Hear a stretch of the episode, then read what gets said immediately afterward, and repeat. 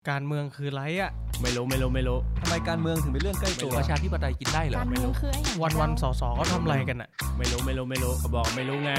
สวัสดีครับ ขอต้อนรับเข้าสู่รายการการเมืองเรื่องใกล้ตัว พอดแคสต์ที่จะมาทำให้การเมืองกลายเป็นเรื่องใกล้ตัวสำหรับทุกคน ผมสอสอเท้งนัตพงษ์เรืองปัญญาวุฒิ ผมสสเติ้ลวรพพกุริยโรธทำไมการเมืองถึงเป็นเรื่องใกล้ตัว ถ้าอยากรู้มาติดตามฟังพวกเรากันนะครับ สวัสดีครับท่านผู้ฟังทุกท่านครับ ยินดีต้อนรับสู่รายการการเมืองเรื่องใกล้ตัวอีกครั้งนะครับ ผมเท้งครับผม ผมเติ้ลครับ ครับ วันนี้เป็น EP ที่3นะเต้นนะครับ ผม โอเค เริ่มด้วยประเด็นทันสถานการณ์กันก่อนดีกว่า อ่า อ่าก็เมื่อไม่กี่วันที่ผ่านมาจริงๆ แค่เมื่อวานก่อนเองเนาะ วันเช้า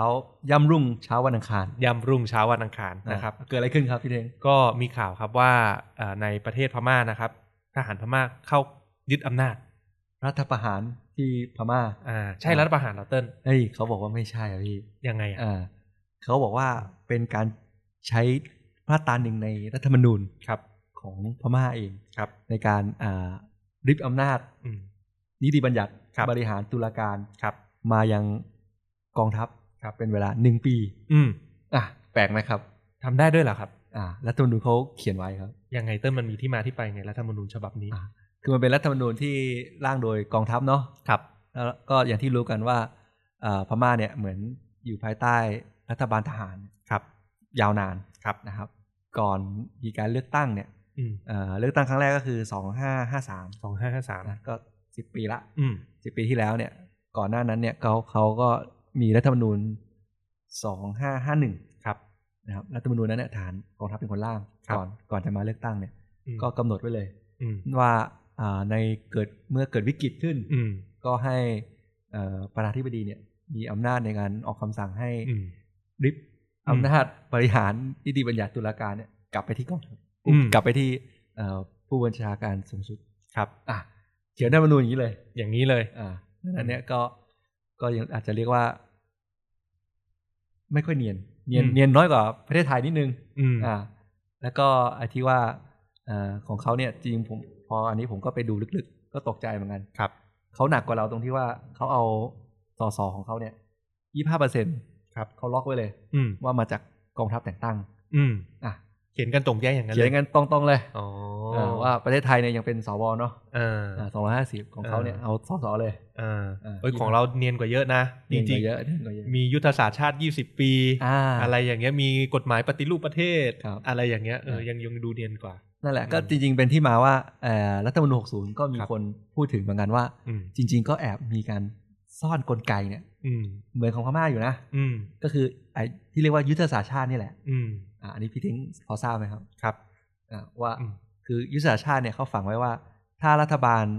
ไหน อืม ที่มาบริหารเนี่ย อืม ไม่ทำตามยุทธศาสตร์ชาติ อืม ก็ปปชเนี่ย อืม ก็มีอำนาจในการฟ้อง อืม ล้มล้มรัฐบาลได้เลย ลมรัฐบาลได้เลย แต่ว่าไม่ทำทำตามยุทธศาสตร์ชาติ พูดง่ายคือองค์กรอิสระเนี่ย มีอำนาจเหนือรัฐบาลที่มาจากประชาชนด้วยซ้ำ อ่านั่นแหละเพียงแต่ว่าพอมันเป็นรัฐบาลที่สืบทอดอำนาจเนี่ อื ย ม มาตรานี้ก็เลยยังกลไกนี้เลยยังไม่เห็น อืม นะครับ ก็เลย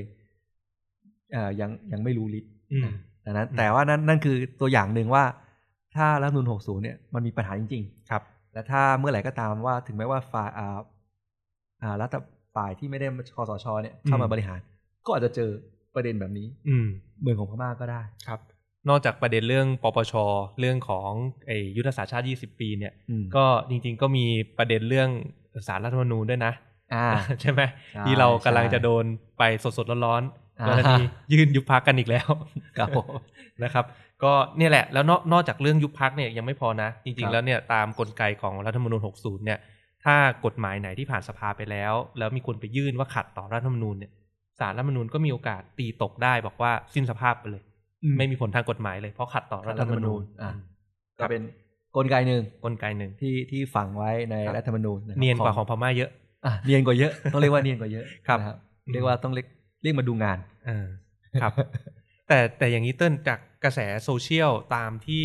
ผมเองได้ลองติดตามดูเนี่ย ใน ครับผม กระแสข่าวเรื่องเอ่อรัฐประหารในพม่าเนี่ย ครับ ก็มีอีกซีกฝั่งหนึ่งเลยนะ อ่ะ ที่เขาตั้งคำถามกับพวกเรา ว่า ออกมาว่า เอ๊ะแล้วเราจะไปยุ่งกับเขาทำไม เออ นั่นสิ อืม พี่เทง อืม ผมบางทีก็มีมีคนถามผมเหมือนกันในใน อืม ออนไลน์เนี่ย ครับ ว่าเอ๊ะ นักการเมืองอย่างพวกเราหรืออย่างพรรคก้าวไกลอะไปยุ่งกับเขาทำไมครับ ครับ ก็จริงๆ โดยส่วนตัวผมผมคิดว่าไม่ยุ่งไม่ได้นะ อืม เพราะว่าหนึ่งคือพม่าเขาก็เป็นประเทศเพื่อนบ้านเราอะ ครับ ถูกปะแล้วเราถือว่าเราอยู่ในสังคมเดียวกันอะ อืม อยู่ในโลกใบเดียวกัน อืม เป็นพลเมืองของโลกใบเนี้ย ครับ แล้วมันก็เป็นค่านิยมสากลว่าการปกครองในระบอบประชาธิปไตยเนี่ยมันเป็นค่านิยมสากลของโลกไปแล้วอะ อืม แล้วเราจะบอกว่าเฮ้ยพม่าออกมาทำขัดต่อค่านิยมสากลแล้วเราจะอยู่เฉย ครับ ๆไม่ออกมาประนามการกระทำนี้มันก็ไม่ได้ปะเติ้ล แต่เขาก็กังวลไงว่าเอ้ยถ้าเราเคลื่อนไหวเยอะ อืม มันจะกระทบธุรกิจไทยหรือเปล่าพี่ อืม เออ แต่จริง ๆ พี่มองมุมกลับนะ อ่ะยังไงครับ ก็โดยโดยส่วนตัวพี่เชื่อว่าจริง ๆ แล้วเนี่ยเอ่อนักลงทุนถ้าเราคิดถึงว่าเราเป็นนักลงทุนต่างประเทศ ครับ เราจะไปลงทุนในประเทศใดๆก็ตามเนี่ย ครับ เราก็ต้องย่อมที่จะไปลงทุนในประเทศที่เขามีหลักประกัน ว่าการลงทุนทุกอย่างเนี่ยมันจะมีกติกาที่เป็นธรรม อืม ตรวจสอบได้ ไม่ใช่ว่า ครับ เฮ้ยมีใครก็ตามไม่พอใจปุ๊บสั่งม .44 ลงมาปุ๊บ อ่ายึดเลย ยึดเลย ยึดเหมืองเลยทันที อ่าคุณคุณไหมครับ คุณคุณคุณคุณ คุ เหมืณอง คุณคุณ เหมือง คุณ ทองเหมืองทองนะครับ อ่าโอเค ใช่ไหมอันนี้ก็เป็นตัวอย่างหนึ่ง อ่า ที่เห็นชัดที่สุดใช่ไหมครับ อ๋อโอเคก็คือว่าถ้าเป็นรัฐบาลที่มาจากการเลือกตั้งเนี่ย ครับ ถ้าประชาธิปไตยเนี่ย อืม ก็จะมีการกลไกในการคุ้มครอง อืม การลงทุน ใช่ ของภาคเอกชนเนี่ย ใช่ ดีกว่า ใช่ครับ คนก็อยากจะไปลงทุนมากกว่า อืม เศรษฐกิจก็ดีกว่าเนาะพอเศรษฐกิจ ใช่ ดีการค้าธุรกิจของธุรกิจของไทยเนี่ย อืม มันก็น่าจะดีตาม อืมนักลงทุนเขาก็มีความเชื่อมั่น อืม เนาะ จริงผมผมอยากเสริมมันหนึ่งนะพี่ อืมยังไงครับ คือสิบกว่าปีละ อื ผม ม ตอนนั้นไปมีโอกาสไปเที่ยวพม่า อืม ที่ยางกุ้งเนี่ย ครับ ยางกุ้งกับเนปิดอร์ อืม อันนี้ผมตกใจมาก อืม คือตอนนั้นเขาเพิ่งเปิดประเทศใหม่ อืม ๆนะประมาณ 2012 อะไรเนี่ยแหละ อืม ปรากฏว่าในสี่แยกเนี่ย ครับ มีเหมือนการวางเอ่อเลขขายสมุดเล่มหนึ่ง อืม ผมก็ไปดูว่ามันสมุดอะไร สมุดอะไรเต้น มันคือสมุดเอ่อคู่มือการลงทุน อ่า ในประเทศพม่า เดินแจกกันตามสี่แยกเลย BOI ไม่ได้แจกขาย อ๋อขาย ขายเหมือนขายพวงมาลัยนี่แหละ เหรอแล้วมีคนซื้อเหรอเต้นซื้อป่ะ ตอนนั้นไม่ได้ซื้อเพราะมีอยู่แล้ว อ๋อมีอยู่แล้ว อ่า ดังนั้นเนี่ยก็เป็นเรื่องตลกมากว่า เฮ้ย ในยุคยุคหนึ่งเนี่ย พอคุณพอพม่าเปิดประเทศปุ๊บเนี่ย อืม คนนักลงทุนเนี่ยมันเข้าไปเยอะขนาดว่า อืม คู่มือการลงทุนเนี่ยขายได้ตามสี่แยก อืม เออ อืม น่าสนใจไหม อืมน่าสนใจ อ่ะดังนั้นเนี่ยก็ก็เลยกลับมาว่าก็เห็นด้วยกับที่พี่เทงเล่านะว่า อืม ในแง่ของว่าการลงทุนเศรษฐกิจเองเนี่ย ครับ เอ่อรัฐบาลประชาธิปไตยเนี่ยมัน อืม มันมันได้เปรียบอยู่แล้ว ครับ นะครับ อืม แล้วก็แล้วรัฐบาลไทยตอบเรื่องนี้ยังไงครับ จริงๆนอกนอกจากจากนักการเมืองอะไรที่เราเห็นกันออกมาแสดงจุดยืนหรืออะไรก็ตาม อ่ะ นายกก็ออกมาแสดงจุดยืนนะเติ้ล ยังไงครับยังไงครับพี่ เขาบอกว่าก็ยึดตามหลักการของอาเซียนนะครับ อ่า อาเซียน อืม และอาเซียนมันมันเขานายกต้องการสื่ออะไรครับพี่ ก็อาเซียนเขาก็มีหลักการบอกว่าไม่แทรกแซงกิจการภายในกันไงเติ้ล ใช่ไหม อ๋อโอเคไม่ ใช่ป่ะ อ่า ใช่ไหม เอ้ย ไม่แทรกแซงภายใน อืม แต่ว่าจริง ๆ ผมว่านายกอาจจะอาจจะหมายถึงนี้หรือเปล่าว่ามันมีสนับสนุนประชาธิปไตยหรือเปล่า อ๋อ ในปฏิญญาว่าด้วยหลักสิทธิมนุษย อ่า สิทธิมนุษยชนของอา พูด เซียน เป ใช่ ล่า ไหม พี่ อ๋อ เออ แต่ เออ ไม่พูดตรง อ๋อก็เป็นไปได้ ๆอ่ะทำไมพี่ทำไมเขาไม่พูดตรง ก็ก็ก็ท่านผู้ฟังก็ลองช่วยกันคิดนะ ฮะ ว่าว่าทำไมท่านนายกประยุทธ์ถึงไม่ออกมาพูดว่าไม่เห็นด้วยกับการรัฐประหาร ๆอ่า นะครับอืมก็อาจจะลองดูที่มาที่ไปก็ได้นะครับ อ่า ว่ามาจากตรงไหน อ่า อ่า ทีนี้ก็เลยกลับกลับมาที่ประเด็นประเด็นใหญ่อีกอันหนึ่ง อืม นะว่ามันก็เป็นสะท้อนว่า เอ้ย จากรัฐบาลประชาธิปไตยเนี่ย อืม กลับไปสู่เผด็จการอีกครั้งหนึ่งละ ครับ ดังนั้นเนี่ยผมว่ามันกลับมาที่ประเด็นใหญ่ที่บางที ผู้ฟังเองอาจจะสงสัยนะว่า ครับ เอ๊ะแล้วไอ้ประชาธิปไตยเนี่ย อืม มันดียังไง อืม มันคืออะไร อืม เออพี่เถงเราเราจะเล่าพื้นฐานกัน ให้ผู้ฟังลองลองฟังกันไหม จริง ๆ ก็ดีนะ ผมว่าท่านผู้ฟังหลาย ๆ ท่านก็อาจจะเคยมีประสบการณ์ที่อาจจะไปคุยกับ พ่อแม่พี่น้องเพื่อนสนิทมิตรสหาย อืม ที่บางครั้งอาจจะมีแนวความคิดไม่เชื่อไม่ตรงกับเราบ้างเลยก็ตามแต่เนี่ย อ่า ใช่ไหมผมเชื่อว่าหลาย ๆ คนที่เขามาคอมเมนต์ในโซเชียล ครับ ว่าไปยุ่งอะไรกับพม่า อืม ส่วนหนึ่งก็ไม่น้อยเลยที่จะ ครับ มีความคิดเห็นว่า เอ้ยเขาก็ไม่ได้อินในเรื่องของประชาธิปไตยขนาดนั้น อ่า ทีนี้มันต้องย้อนกลับมาถามก่อนว่า พวกเราเองที่เรียกร้องประชาธิปไตยเนี่ย เพราะทำเหตุใดเราถึงเชื่อในหลักการประชาธิปไตยจริง ครับ ๆ ว่ามันจะเป็นระบอบการปกครองที่ อืม ทำให้ประเทศเราเจริญไปข้างหน้าได้อะ ครับ นะครับ ทีนี้คำถามใหญ่ๆเวลาคน อืม เขาโยนกลับมาเนี่ย คนที่เขาไม่เชื่อในหลักการประชาธิปไตยอะเติ้ล ครับ เขาก็จะบอกว่าประชาธิปไตยเนี่ย มันก็คือเลือกตั้งแล้วก็จบ อืม เป็นอะไรที่ยึดตามระบบเลือกตั้งอย่างเดียว อ่า จริงไหมเติ้ล ประชาธิปไตยคือการเลือกตั้งใช่ไหม อืม เกาหลีเหนือก็เลือกตั้งนะพี่ จริงเหรอ เออ อะไรอ แต่ว่ามีพรรคเดียว อืม ดังนั้นเนี่ย อืม มันไม่ใช่แค่การเลือกตั้งแล้วนะ อืม อ่าถูกไหมครับ อืม แล้วหรือว่ามันก็ถือเสียงส่วนใหญ่ไงไม่ต้องสนใจเสียงส่วนน้อย เออ ใช่ไหม แล้วถ้าเสียงส่วนใหญ่บอกว่าไม่ให้เลือกตั้งอ่ะ อืม อ่ะ อืม น่าคิดไหมครับ อืม จริงจริงๆต้องต้องอยากเล่าอันนี้ว่าประชาธิปไตยเนี่ยมันไม่ใช่แค่เลือกตั้ง ครับ หรือก็ไม่ใช่ว่าเสียงส่วนใหญ่ทำอะไรก็ได้ ครับ เพราะว่าในข้อที่จริงเนี่ยจ อื ริง ม ๆประวัติศาสตร์มันมีบอกว่า อืม อย่างเยอรมันเนี่ย อืม พรรคนาซีเนี่ย อืม มาจากการเลือกตั้งนะครับ จริงเหรอเนี่ย อ่ามาจากการเลือกตั้ง ครับ แล้วก็ยุบพรรคฝ่ายค้าน เออ อ่ะคุณคุณ เออ อ่ะดังนั้นเนี่ยก็แล้วก็เป็นเผด็จการก็คือไม่ไม่มีพรรคฝ่ายค้านไม่ อ่าแล้วก็เป็นเผด็จการที่ในประวัติศาสตร์ถูกจารึกไว้แล้วว่าโหด อืม ร้ายที่สุด อ่ะ ในประวัติศาสตร์ขก็ละ อง เมิ ม ด นุษยชน สิทธิมนุษยชน อ่า อะไร ใช่ ทุกท่านก็อาจจะรู้ดีกันอยู่แล้ว ใช่ ดังนั้นเนี่ยมันก็เลยเป็นที่มาไงว่าเอ้ยไอขึ้นชื่อว่าประชาธิปไตยก็อาจจะมาสู่ มันไม่ได้ว่าจะ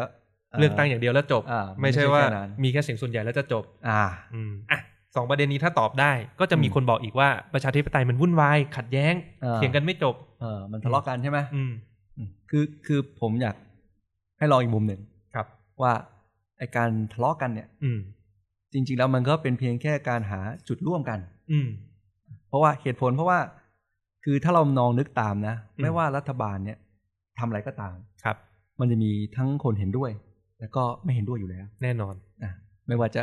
ขึ้นภาษีลดภาษี ครับ สวัสดิการกระตุ้นเศรษฐกิจแจกเงินไม่แจกเงินเนี่ย อืม มันมีทั้งคนเห็นด้วยและไม่เห็นด้วยนะ อืม ในในในข้อที่จริง อืม อย่างโควิดเนี่ยผมว่าก็ชัดนะ อืม มันก็จะมีคนที่บอกว่าเฮ้ยอ่ะอย่างโควิดใหม่ๆแล้วปีที่แล้วต้องรีบปิดประเทศต้องรีบปิดเมืองต้องรีบล็อกดาวน์ห้ามคนออกจากบ้านเลย อืม อ่ะคนหนึงก็บอกเฮ้ยถ้าอย่างนั้นเนี่ยเศรษฐกิจก็แย่สิมันต้อง อืม เศรษฐกิจเราต้องพึ่งนักท่องเที่ยว เราต้องพึ่งเอ่อคนออกมาซื้อของจับจ่ายใช้สอย ครับ ดังนั้นเนี่ยไม่ว่ารัฐบาลทำอะไรเนี่ยมันมีทั้งคนเห็นด้วยแล้วก็ไม่เห็นด้วยอยู่แล้ว อืม ดังนั้นเนี่ยการทะเลาะกันเนี่ยจริงๆการคุยกันเนี่ย อืม มันคือเพื่อหาจุดจุดร่วมกัน อืม ว่าแล้วประชาชนเนี่ยคิดว่าแบบไหนดีที่สุด อืม อ่ะผมอยากให้มองแบบนี้นะ เพราะว่าถ้าไม่มีการคุยกันเนี่ยมันก็ไม่ไม่ไม่ไม่มีทางหาจุดร่วมกันว่าอะไรที่ที่ดีที่สุด ครับ แต่ถ้าเกิดว่าเรามันเห็นต่างกัน อืม อย่างที่บอกว่าไม่มีใครเห็นตรงกันร้อยเปอร์เซ็นต์เนาะ อืม มันก็จะไปอยู่สู่จุดที่ว่าอ่าสิ้นสุดก็คือการเลือกตั้งไง อืม อ่าว่ายกตัวอย่างเช่น ถ้ารัฐบาลทำแบบนี้ ครับ อ่าแน่นอนว่าถ้าคุณเห็นด้วยกับสิ่งที่รัฐบาลทำว่าบริหารดีอยู่แล้ว อืม ตอนเลือกตั้ง คุณก็เลือกรัฐบาลต่อ อืม อยู่ต่อ อืม แต่ถ้าเกิดว่าคุณไม่เห็นด้วยกับ ครับ สิ่งที่รัฐบาลทำคุณคิดว่าเอ่อพรรคการเมืองอื่น จะบริหารได้ดีกว่า อืม คุณก็เลือกพรรคอื่น อืม ก็เลือกคู่แข่งขันพรรคอื่น อืม อ่าเลือกฝ่ายค้านเลือกอะไรก็ว่าไป อืม อันเนี้ยครับมันก็ไปไปจบที่สุดกันที่ตรงนั้น อืม ดังนั้นเนี่ยมันก็เหมือนกับว่าพูดง่ายๆคืออาจจะมองว่ามันมีการแข่งขันทางการเมือง อืม อ่ะ อืม จริง ๆ เมื่อกี้เติ้ลเขาเสริมเรื่องคีย์เวิร์ดหนึ่งสำคัญนะครับ ท่านผู้ฟังก็คือ พูดถึงเรื่องของการแข่งขันเนาะ อืม คือโดยถ้าถามตัวผมเนี่ยทำไมผมถึงเชื่อในหลักการประชาธิปไตย ผมจะตอบคำถามแรกนี้คำตอบแรกขึ้นมาในใจเลย ครับ คือผมเชื่อว่าโดยหลักการว่าคนเท่ากัน อ่ะ แต่คำตอบที่เติ้ลเขาให้มาเรื่องการแข่งขันผมว่าน่าสนใจมากนะครับ ยังไงครับ เพราะมันถูกพิสูจแล้วในเรื่องของการทำธุรกิจในเรื่องของเศร พี่ ษฐศาสตร์อะ อ่ ใช่ปะเราเราบอกว่ายิ่งมีคู่แข่งขันทางการค้ามากเท่าไหร่ ครับ ผลประโยชน์จะตกอยู่กับผู้บริโภค อ่ะ ใช่ไหม ก็คือผู้เลือก ผู้เลือก ผู้เลือกได้ ผู้มีสิทธิ์เลือก อ่ะ อ่ะ เราลองคิดดูถ้าเรามีทุนผูกขาดสักรายหนึ่งครองตลาดทุกอย่างเป็นโมโนโพลีอ่ะ อ่ะ มันไม่มีใครมาแข่งกันกับเขาอ่ะ ครับ เขาจะกำหนดราคาเท่าไหร่ก็ได้ อ่า กำกำหนดเอ่อคุณภาพสินค้าเท่าไหร่ก็ได้ ครับ กลับกันแต่พอมีคู่แข่งขันเขาก็ต้องเอาใจผู้บผู้บริโภคมากที่สุด ครับ ผลิตสินค้าให้ได้คุณภาพมากที่สุด ราคาต่ำที่สุดถูกปะ ครับ เชกเช่นเดียวกันกับการแข่งขันทางการเมืองนะ อืม ถ้าเราบอกว่าเฮ้ยเราเป็นพรรคการเมืองพรรคเดียวหรือเป็นผู้นำเผด็จการทหาร อืม คนเดียวอ่ะ อืม ไม่มีใครมาแข่งขันกับฉันไม่มีใครมาแข่งแย่งอำนาจกับฉันน่ะ ครับ ฉันก็ไม่ต้องทำอะไรที่มันจะต้องตอบสนองประชาชนที่ อ่า เป็นอ่ะถ้าเราพูดในแง่การเมืองคนเลือกตั้ง จะมองว่าเป็นลูกค้าก็ได้ทางการเมืองนะครับ อ่ะมันอาจจะไม่ถูกต้องนะแต่เปรียบเปรยอย่างประมาณนั้น ครับ แต่พอเราอย่างที่เต้นเขาบอกเนี่ย พอมันมีเรื่องของการแข่งขันกันเข้ามาต้องแย่งกันเสนอนโยบาย อืม ฝ่ายค้านมีหน้าที่ถ่วงดุลตรวจสอบให้คุณทำผิดพลาดไม่ดียังไง ประชาชนเป็นผู้ตัดสินอะ ครับ นึกออกปะพอมันเกิดการแข่งขัน คุณก็ต้องแย่งแข่งแย่งกันที่จะพยายามพัฒนานโยบายคุณให้ดียิ่งขึ้น อืม เพื่อตอบโจทย์ประชาชนให้มากขึ้น อืม ผลสรุปสุดท้ายประโยชน์มันก็ตกอยู่กับประชาชน อ่ะ ใช่ไหม ที่ประชาชนมีมีสิทธิ์เลือก มีสิทธิ์เลือก อ่ะก็ก็ก็กลับมาที่ ครับ มันคือเหมือนอะไรนะสรุปว่าคือการแข่งขันให้ อืม ผู้แข่งขันทางการเมือง อืม เข้าไปบริหารอำนาจรัฐเนี่ยอย่าง อืม ยุติธรรม อืม อันนี้คือประชาธิปไตย ประชาธิปไตย ในในมุมที่ที่ผมเพิ่งเล่าไป ครับ แล้วแล้วพี่เท้งล่ะว่า อืม ประชาธิปไตยนิยามพี่เนี่ย อืม มันมันมีข้อดีอื่นอีกไหม ก็ หรือว่ามันเรื่องเดียวเลย จริงๆนะถ้ามองในเรื่องของการแข่งขัน มันอาจจะมองเรื่องหนึ่งของแบบหลักประสิทธิภาพ ครับ ถูกไหมแล้วก็มีแน่นอนที่สุดมีคนคนเดียวมีนายกคนเดียว อืม เป็นผู้นำคนเดียวตัดสินใจทุกอย่างประสิทธิภาพมันย่อมดีกว่า ครับ ที่จะมีคนหลาย ๆ คนมาร่วมกันตัดสินใจเรื่องใดเรื่องหนึ่ง ครับ อันนั้นไม่เถียง อ่ะ แต่ในมุมเดียวกันถ้าเราบอกว่าเฮ้ยการที่จะทำให้การแข่งขันมันมีประสิทธิภาพจริงๆมันก็ต้องมีกติกาที่แฟร์ อ่า ถูกไหม ประชาธิปไตยที่ยุติธรรม ถูกไหม อ่ะ เหมือนเวลาเราไปดูการแข่งขันกีฬาเราก็ต้องมีกติกาที่แฟร์มีกรรมการที่แฟร์ ครับ ถูกปะ อืม มันถึงจะเกิดการแข่งขันที่ยุติธรรมได้ การแข่งขันที่ยุติธรรมถึงจะหลีดไปสู่การพัฒนาแย่งกันเอ่อพัฒนาให้มีสินค้าบริการหรือมีนโยบายที่ดีขึ้นได้ถูกปะ อืม แต่กติกาที่ว่านั้นถ้าอยู่ในโลกของการเมืองมันก็คือการมีกฎหมายต่างๆที่ยุติธรรม คือคืออาจจะมองว่าถ้ามีกติกายุติธรรม อืม ก็จะมีคู่แข่งขันทางการเมืองเนี่ย ใช่ ที่มีคุณภาพเนี่ยเข้าไปเยอะขึ้น ใช่ อ่ะถูกถูกไหมครับ ใช่ เพราะว่าถ้าเกิดกติกามันไม่ยุติธรรม อืม คู่แข่งขันเนี่ยมันก็ไม่คู่แข่งขันที่มีคุณภาพก็อาจจะไม่อยากมา ใช่ พอไม่อยากมาก็เท่ากับว่าสุดท้ายก็กลับมาที่คนเลือกอะแหละ อืม ว่าคนเลือกไม่มีตัวเลือกที่ อื ดี ม อะไรอย่างนี้ใช่ไหมครับ อืม อ่ะ ครับ แล้วไอ้ตรวจสอบไอ้ไอ้กติกาเนี่ย อืม หรือตรวจสอบสมดุลเนี่ย อืม มันควรเป็นไงครับพี่ ก็โดยโดยหลักแล้วมันคือถ้าเราจะยึดเอ่อความเห็นของคนใดคนหนึ่งเป็นหลัก ซึ่งความเห็นของของเรามันของทุกๆ คนมันไม่มีทางที่จะสอดคล้องตรงกันอยู่แล้วอะ ครับ โดยสุดท้ายมันหลีหนีไม่พ้นไงครับว่า การที่เราจะบัญญัติกติกาหรือกฎหมาย หรือรัฐธรรมนูญอะไรออกมาสักอย่างหนึ่งเนี่ยที่เป็นกฎหมายกลางเป็นกติกากลางเนี่ย ครับ มันต้องใช้หลักความชอบธรรม อ่ะ หลักความชอบธรรมในที่นี้เวลาที่เราอยู่ในสังคมก็คือต้องยึดถือเสียงส่วนใหญ่ อืม นะเพราะฉะนั้นโดยหลักคิดที่มาที่ไปของหลักการระบอบประชาธิปไตยมันคือแบบนี้มันไม่ใช่ว่ายึดเสียงข้างมากเป็นหลัก ครับ แต่เราต้องยึดหลักความชอบธรรมของสังคมเป็นหลักก่อน อืม ในขณะเดียวกันพอเราได้เสียงส่วนใหญ่แล้วเนี่ยก่อนที่จะออกเอ่อออกเป็นเสียงส่วนใหญ่ออกมาเนี่ยมันต้องผ่านกระบวนการในการอภิปรายถกเถียงแลกเปลี่ยนความคิดความเห็นกัน ครับ เพื่อที่จะอธิบายกับคนอีกกลุ่มหนึ่งแล้วก็ไม่ทอดทิ้งคนกลุ่มน้อย ครับ ถูกไหมครับ อันเนี้ยก็เป็นกระบวนการในระบอบประชาธิปไตยที่ที่ถูกต้อง อืม อืม ก็คือพูดได้ อืม อ่ามีมีพูดตรวจสอบได้ ครับ ใช่ไหมครับ ซึ่งอาจจะเล่าให้ผู้ฟังนิดนึงว่าไอ้ อืม การมีสสเนี่ยหรือสภาที่มาจากประชาชน อืม มันตรวจสอบฝ่ายบริหารได้ ครับ นะครับ ว่าในในสภาคือ ไม่ว่ารัฐบาลจะออกกฎหมายอะไรอะ อืม ก็ต้องมาที่สภาก่อน อืม เราก็พูดได้ว่าเอ้ยเราไม่เห็นด้วยอะไร อืม ไอ้กฎหมายเนี่ยมันให้อำนาจฝ่ายบริหาร อืม ทำอะไรไม่ดีหรือเปล่า อืม อ่าอย่างงบประมาณก็ต้องมาผ่านเราก่อน อืม แล้วในในสภาเองในกรรมาธิการเนี่ยก็เรียกเอกสารเรียกหน่วยงานมาชี้แจงได้ อืม อ่าแล้วเราก็ตรวจสอบได้ ครับ แล้วเราก็ถ้าเราไม่เห็นด้วยเราก็มาพูดพูดในสภา อืม ว่า เอ้ย เราไม่เห็นด้วยกับสิ่งที่ อืม รัฐบาลทำนะ ใช่ อ่าแต่อย่างที่บอกมันก็ไปจบกันที่เลือกตั้งคืออ อืม คือฝ่ายบริหารเนี่ย มันทะเลาะกันแต่ว่า อืม เขาจริงๆ ในแง่ประสิทธิภาพที่พี่เทงพูดเนี่ย อืม อยากเสริมว่า มาทำการเมืองแล้วถึงรู้ว่ารัฐบาลเนี่ยจริงทำได้ทุกเรื่องนะ อืม ทำได้เกือบทุกเรื่องเลย อืม คือเขาก็มีอำนาจอยู่ออกกฎหมายก็ อืม สสในสภาเขาก็เสียงส่วนใหญ่อยู่ อืม ส่วนฝ่ายค้านเนี่ยจริงอำนาจเนี่ยก็แค่พูด อืม ก็คือพูดว่าเราไม่เห็นด้วยยังไง ครับ และเราพูดว่าถ้าเราเป็นเราเราจะบริหารได้ดีกว่ายังไง อืม แล้วก็ไปจบกันที่การเลือกตั้ง อืม แต่นั่นนั่นก็คือการแข่งขัน ครับ แต่นั่นหมายถึงว่าเราต้องพูดได้นะ ไม่ใช่ ครับ พูดแล้วจับ อืมอืม อันนี้ก็เป็นอีกอีกอีกประเด็นหนึ่งว่า อืม มันไม่ใช่แค่การเลือกตั้งเท่านั้น อ่ามั มันยังมีองค์ประกอบอื่นๆอีก อ่า ในการที่ตรวจสอบได้มีกติกาที่เป็นธรรม อืม อ่าตรวจสอบได้พูดได้แล้ว อ่า ก็แข่งขันกติกาการเลือกตั้งเนี่ยที่ที่เป็นธรรม อืมเพราะฉะนั้นในเรื่องของการพูดแล้วโดนจับพูดแล้วโดนฟ้อง อ่ะ กรร คุ มะ ณไหมคุณคุณ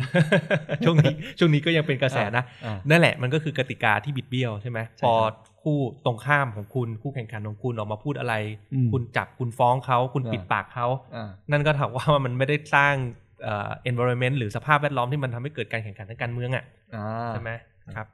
ก็โดยโดยสรุปนะครับว่า โดยสภาเนี่ยสภาผู้แทนราษฎรเนี่ยก็คือเป็นที่ในการผ่านกฎหมาย อืม นะครับ เป็นที่ในการสร้างความชอบธรรมของการสร้างกติกาออกมา อืม แต่เราแน่นอนที่สุดในคนที่เขา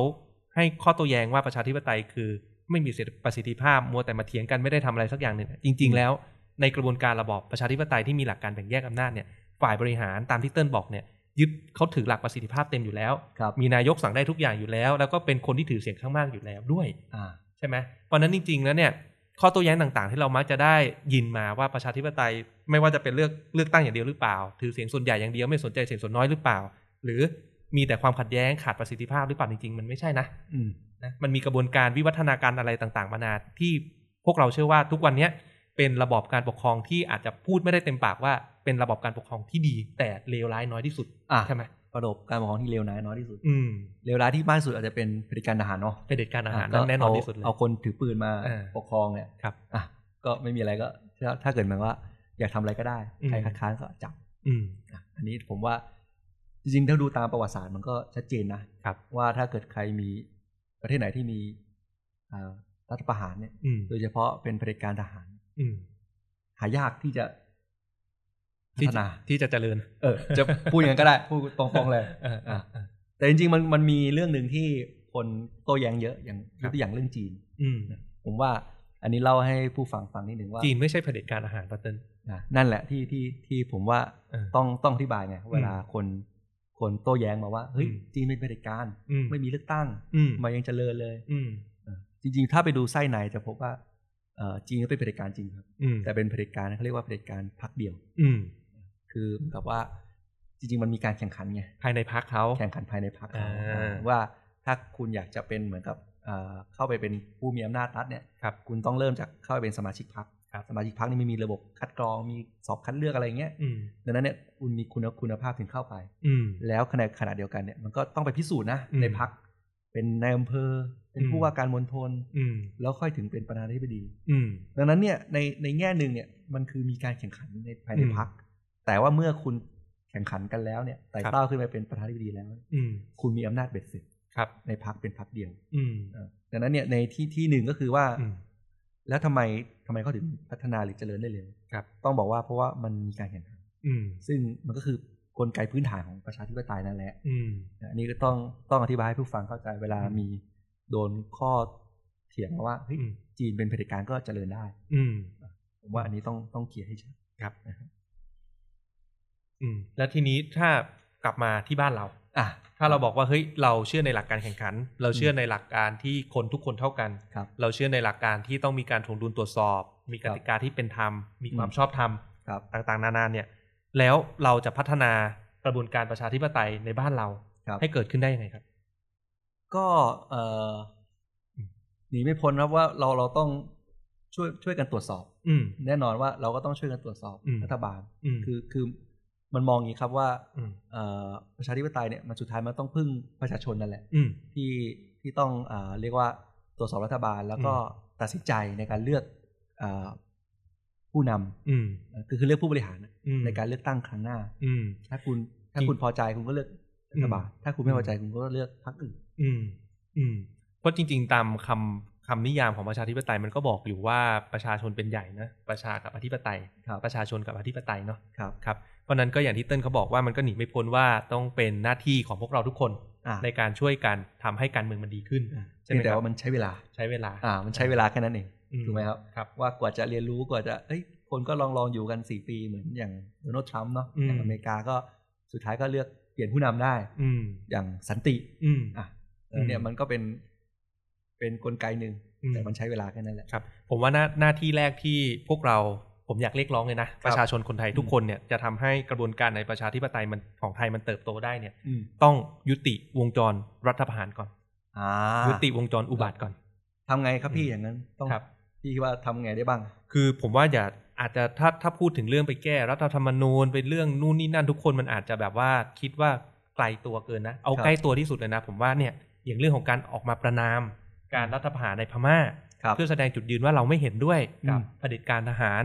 เราเห็นด้วยกับระบอบประชาธิปไตยเราต้องออกมาปกป้องเนี่ย ผมว่าร่วมกันแสดงจุดยืนแบบเนี้ยให้เป็นกระแสสังคมให้มันเป็นคอนเซนแซสเป็นฉันทามติของสังคมได้ ครับ ทำได้ทุกคน อืม แล้วเพื่อที่จะส่งสัญญาณอะไร ผมเชื่อว่าการรัฐประหารทุกครั้งแทบเกือบจะทั้งหมดในประวัติศาสตร์ของมนุษยชาติเลยนะ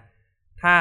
รัฐบาลทหารออกมาทำรัฐประหารเนี่ย แล้วประชาชนไม่เอาด้วยอะ ครับ อยู่ไม่ได้นะ อ่ะ มันแทบทั้งหมดเลยที่เราเห็นเนี่ยในประวั ครั ติ บ ศาสตร์ไทยก็ตามเนี่ยที่เกิดรัฐประหารหลาย ๆ ครั้งเนี่ย ครับ สำเร็จได้ก็ต้อง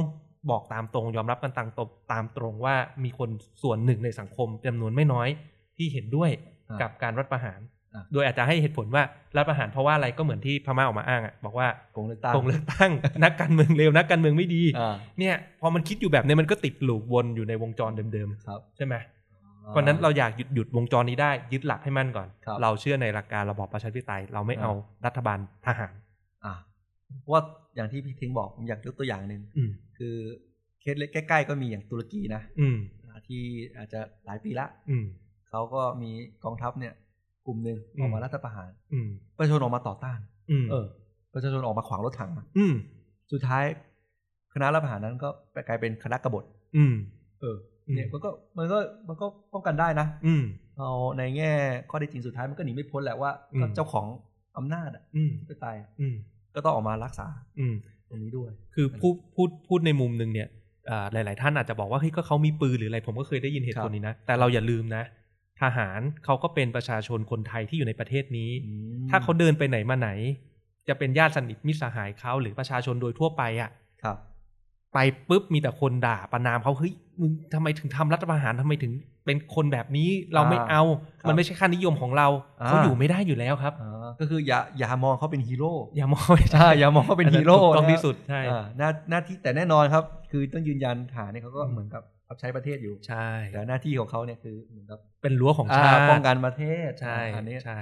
ไม่ใช่ เพราะ ไม่ใช่มาทำการเมืองอ่ะ เพราะฉะนั้นที่เราพยายามเรียกร้องการต่อต้านรัฐประหารเนี่ยไม่จำเป็นต้องเสียเลือดเสียเนื้อนะ ครับผม แค่ใช้วิธีการทางกดดันทางสังคมก็เพียงพอแล้ว แต่มัน อ่า ต้องเป็นฉันทามติของสังคมที่มากเพียงพอก่อน ครับ ถูกไหมช่วยกันกดดัน ก็ต้องต้องค่อย ๆ อธิบายแหละว่า อืม กลับมาที่ว่า ก็อยากให้ผู้ฟังค่อย ๆ อธิบายคนที่อาจจะยังไม่เห็นด้วยหรือ ใช่ หรือมองต่างว่าเอ๊ะทำไมมันถึงควรจะเป็นประชาธิปไตย ใช่ครับ ทำไมประชาธิปไตยถึงเลวร้ายน้อยที่สุด อืม อ่ะต้องต้องย้ำตรงนี้ว่า อืม มันน้อยที่สุด อืม เพราะว่า มันไม่ใช่ว่าเป็นระบอบการปกครองที่ไม่มีข้อเสียเลย ถูกต้อง แล้วมันไม่มีระบอบการปกครองไหนในโลกนี้ที่ไม่มีข้อเสียเลยเช่นกัน ครับผม แล้วเราก็อย่างที่เติ้ลเขาบอกเราเชื่อว่าเป็นระบอบการปกครองที่เราเชื่อว่าเลวร้ายน้อยที่สุดแล้ว อืม นะครับเป็นตัวเลือกที่ดีที่สุดของเราแล้วอะว่าง่าย ครับ เพราะว่าคือพอเป็นทำการเมืองอะจะรู้ว่าจริงๆอำนาจเนี่ยมันมันเลวร้ายนะ ๆ อืม คนที่เข้าไปอยู่อำนาจเนี่ย มันมันเสพติดอะ อืม power is corrupt อ่า power is corrupt อืม absolute power เนี่ย อืม corrupt absolutely อืม ไว้ไว้มีโอกาสใน EP ถัดๆไปเนี่ย อืมเราลองมาเล่าเรื่องนี้กันว่า ดี เอ๊ะ ครับ ทำไมอำนาจเนี่ยมันถึงเลวร้ายแล้ว อืม แล้วเราจะมันต้องป้องกันอ่ะ คือมันต้องมีระบอบมีมีระบบอันหนึ่งที่ไปตรวจสอบตรงเนี้ย ว่าให้ไม่ว่าจะเป็นคนดีหรือไม่ดี อืม เมื่อเข้าไปมีอำนาจเนี่ย มันต้องตรวจสอบได้ อืม มันต้องไม่ใช่ว่าทำอะไรก็ได้ ครับ ไม่อย่างนั้นเนี่ยสุดท้ายอำนาจมันก็จะกลายเป็นเอ่อเหมือนกับใช้ในเพื่อตัวเองแทนที่จะใช้ อืม เพื่อประชาชน ครับ อีพีถัดๆไปผมว่าเดี๋ยวเรามาเล่าตรงนี้กันดีกว่า ดีเลย ว่า ดี Power เลย is corrupt เนี่ยมันมันยังไง ครับ อ่ะ ก็จริงๆแล้ววันนี้เราถอย back to basic มานั่งอธิบายว่าประชาธิปไตยคืออะไร ครับ เพราะว่าตัวผมเองกับเติ้ลเองเนี่ยเข้ามาผมยอมรับตามตรง แต่ก่อนเราก็เป็นคนที่ไม่ได้อินการเมืองอะไรมาก ครับ มีคำถามเราเข้าใจทุกคนเข้าใจคนโดยส่วนใหญ่ ที่บางครั้งก็รู้สึกว่าเฮ้ยไม่ได้ไปนั่งต่อสู้หรือไม่ได้อินอะไรกับประชาธิปไตยหรอก แต่พอวันที่ผมกับเติ้ลได้เข้ามาทำหน้าที่เป็นผู้แทนราษฎร ครับ วันเนี้ยพูดได้เต็มปากทำไมเราถึงต้องยึดหลักและความเชื่อในระบอบประชาธิปไตยให้มั่น อืม เพราะมีที่มาที่ไปเหตุผลทั้งหมดที่เราเล่ามามาเล่าสู่กันฟังในเอฟนี้ อืม นะครับ ให้กับท่านผู้ฟังทุกท่านฟังครับ ก็ ครับ อยากให้ติดตามรายการเราต่อไปนะเติ้ลนะอ่ะทิ้งท้ายรายการครับ จบ EP แล้วครับตอนนี้ ได้ครับ ก็ อืม ขอขอบคุณทุกท่านมากนะครับ ถ้ามีความเห็น คอมเมนต์อะไรติ ครับ ชม หรือว่าอยากให้เราเล่าอะไรก็เหมือนเดิมครับ ก็ อืม คอมเมนต์เล่ามาได้เราก็จะพยายามอ่านำมาพิจารณาแล้วก็เล่าให้กับ EP ถัดๆไป ได้ครับ ได้ครับงั้นก็ขอขอบคุณครับมากครับ ครับ EP นี้ก็ขอสวัสดีครับ สวัสดีครับ ครับผม ถ้าอยากรู้ว่าทำไมการเมืองถึงเป็นเรื่องใกล้ตัว อย่าลืมมากดติดตาม กด subscribe เพื่อรับฟังรายการของพวกเราได้ที่ YouTube Apple Podcast Spotify หรือช่องทางอื่น ๆ ที่ทุกท่านสะดวกอย่างจูฟก็ได้นะครับ สำหรับใครที่ต้องการติดตามการทำงานของพวกเราสองคนอย่างใกล้ชิด เพื่อทำให้การเมืองกลายเป็นเรื่องใกล้ตัวมากขึ้น ก็เข้าไปกดไลค์ กดติดตามแฟนเพจของพวกเราได้ที่ สสเทงนัตพงษ์เลืองบรรยาวุฒิ และ สสเติ้ลวรภพ วิริยโรธ แล้วพบกันใหม่ใน EP หน้า สวัสดี ส ค วั รั ส บ ดีครับ